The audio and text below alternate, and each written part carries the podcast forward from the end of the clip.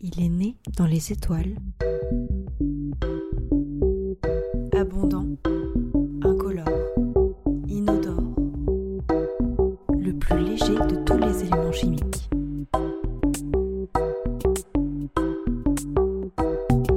C'est votre minute hydrogène. Un podcast présenté par Vers 1520, le médecin et alchimiste suisse Paracels fait la première observation connue de l'hydrogène en remarquant qu'un gaz s'échappe lorsqu'on verse de l'acide sulfurique sur du fer. Mais ne faites pas ça chez vous, parce qu'au XVIIIe siècle, après plusieurs expériences du même genre, des chimistes démontrent l'inflammabilité de ce gaz dans l'air. Attention, ça va péter En 1766, Henry Cavendish découvre qu'en brûlant, l'hydrogène produit de l'eau. Antoine Lavoisier poursuit ses expériences et baptise cet air hydrogénium, qui signifie en grec engendre de l'eau. Pourquoi faire compliqué hein l'eau De l'eau, vite De l'eau De l'eau En 1800, quelques semaines après l'invention de la première pile électrique par Alessandro Volta, William Nicholson et Anthony Carlyle plongent deux fils électriques dans un canal à Londres, n'essayez pas non plus, et remarquent des petites bulles qui remontent à la surface. Et oui, l'électricité sépare les atomes de la molécule d'eau en dioxygène et dihydrogène. C'est la première électrolyse. À la même époque, les Européens découvrent le gaz d'éclairage composé en partie d'hydrogène. Ils auraient dû demander aux Chinois qui s'éclairent au gaz naturel depuis le 4e siècle avant notre ère. Mais bon. Bref, le gaz manufacturé éclaire désormais les villes, puis sert au chauffage domestique et donne naissance au premier moteur à hydrogène en 1806 grâce à Isaac de Rivaz. En 1842, William Grove développe la première pile à combustible qu'il appelle batterie voltaïque de gaz et qui transforme l'hydrogène en électricité, l'inverse de l'électrolyse. Mais bon, il faudra 100 ans pour voir les premières mises en application concrètes de ce prototype. I'll be back.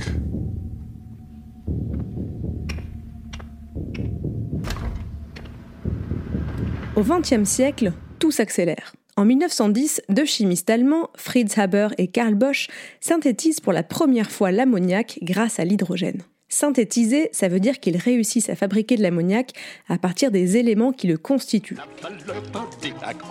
Et un peu de sucre en poudre C'est un peu comme une recette de cuisine, mais en beaucoup, beaucoup plus complexe. Une découverte cruciale puisqu'elle permet à la fois de fabriquer des explosifs, mais aussi de produire massivement des engrais azotés et donc de nourrir plusieurs milliards de bouches. En 1923, l'entreprise chimique allemande BASF est à l'origine d'une autre avancée majeure. Elle réussit à synthétiser du méthanol, un solvant qui sert à fabriquer des matières plastiques, de la peinture ou encore du contreplaqué. Ces deux découvertes vont marquer le début de l'hydrogène en tant que matière première industrielle. Mais l'hydrogène, c'est aussi un vecteur énergétique, utilisé pour le transport de passagers à bord de dirigeables, enfin jusqu'en 1937 où l'incendie du Hindenburg et ses 35 morts signent la fin de ces vols commerciaux. Les scientifiques se concentrent donc à nouveau sur la pile à combustible et les moteurs à hydrogène, et dans les années 50, de nouveaux matériaux viennent améliorer leur performance et leur durabilité. Les premiers appareils et véhicules à hydrogène voient le jour, tracteurs, chariots élévateurs, postes à souder, et dans les années 60, des voiturettes de golf et la toute première voiture à hydrogène. À la même époque, la NASA part à la conquête de l'espace grâce à l'hydrogène, sous forme liquide comme carburant pour ses fusées et dans des piles à combustible pour alimenter ses véhicules spatiaux. The RL 10 rocket engine, power plant for the Centaur and Saturn, is the result of years of research and development. The highest performance engine built in the free world using safe, reliable, and dependable hydrogen. Depuis, l'hydrogène s'est imposé comme un acteur incontournable de l'industrie, de l'énergie et de la mobilité. Certains y voient même un pilier d'une nouvelle révolution industrielle. Mais avant de parler de révolution, demandons d'abord à Xavier Vigor, responsable des technologies hydrogène chez Air Liquide, à quoi ça sert concrètement l'hydrogène? Alors les marchés les plus importants de, l'hydrogène euh, qui s'est développé, euh, on va dire, depuis 40 ou 50 ans, il y a le spatial, il y a la pétrochimie. Pour être plus concret, c'est la désulfurisation des essences, c'est-à-dire que l'hydrogène permet de- d'enlever le, soufre dans le gasoil et ça permet d'avoir un carburant plus propre. Il y a la synthèse de l'ammoniac, qui est un élément chimique qu'on utilise par exemple pour faire des engrais, euh, est fait à partir euh, d'hydrogène d'un côté et puis de l'azote euh, qui vient de l'air. Et puis il y a d'autres applications en moins grande quantité, mais qui sont très intéressantes aussi de l'hydrogène. Pour les verres plats, ça peut être les vitres, mais ça peut être aussi les écrans de, télévision. Et enfin, euh, l'hydrogène ultra pur euh, pour la fabrication euh, des composants électroniques, ce qu'on appelle les semi-conducteurs. Donc les puces électroniques qu'on a bah, dans nos téléphones, dans nos télés, enfin dans tout ce qui est électronique aujourd'hui. L'hydrogène a contribué à la, révolution industrielle après-guerre, où est cette croissance formidable qui s'est faite à partir du pétrole. Ok, donc euh, l'hydrogène niveau chimie, on maîtrise, ça c'est fait. Mais certains, comme l'économiste et essayiste américain Jeremy Rifkin, voient dans l'hydrogène un des piliers de ce qu'il appelle la troisième révolution industrielle. Aujourd'hui, on cherche à limiter les émissions de CO2 dans l'atmosphère, on cherche à limiter le changement climatique. Il y a très peu d'alternatives, il y a très peu de, matériaux euh, dans l'univers qui permettent de transporter euh, de grandes quantités d'énergie et ensuite de l'utiliser de manière propre. C'est ça la révolution, c'est-à-dire que vous pouvez faire de l'électricité ou de la chaleur sans émettre de CO2 si vous partez d'hydrogène. Donc c'est pour ça qu'on parle de cette troisième révolution industrielle, c'est un nouvel usage de l'hydrogène. Parce que figurez-vous que l'hydrogène, non seulement ça peut être propre, mais ça contient énormément d'énergie tout en étant très léger un peu comme, euh, comme une bonne mousse au chocolat.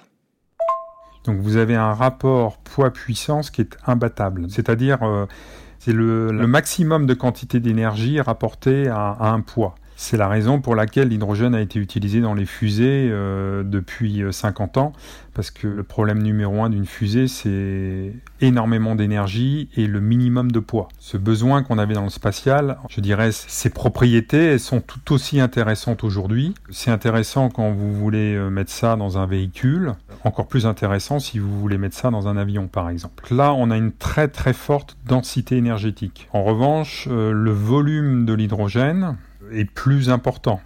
Euh, l'hydrogène va prendre un peu plus de place que les essences, mais va être plus léger, pour la même quantité d'énergie. Et si on veut que l'hydrogène devienne le vecteur énergétique de demain, il va falloir sacrément s'adapter. Alors l'hydrogène tel qu'on l'utilisait jusqu'à maintenant, jusqu'à cette révolution énergétique, c'est quelque chose de connu, de mature, de parfaitement maîtrisé. Donc les technologies, le savoir-faire, on l'a.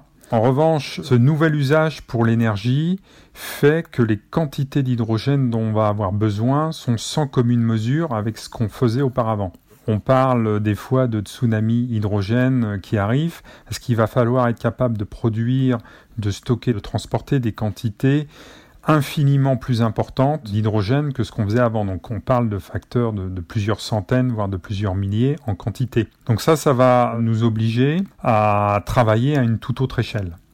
Donc à faire des usines d'hydrogène qui sont beaucoup beaucoup plus grosses et, grandes que celles qu'on faisait auparavant, avoir des quantités euh, de camions pour le transport. Euh, des systèmes par euh, pipeline, par tuyau, euh, qui seront adaptés euh, à l'hydrogène. Donc les technologies, on les a, c'est le changement d'échelle qui est une révolution.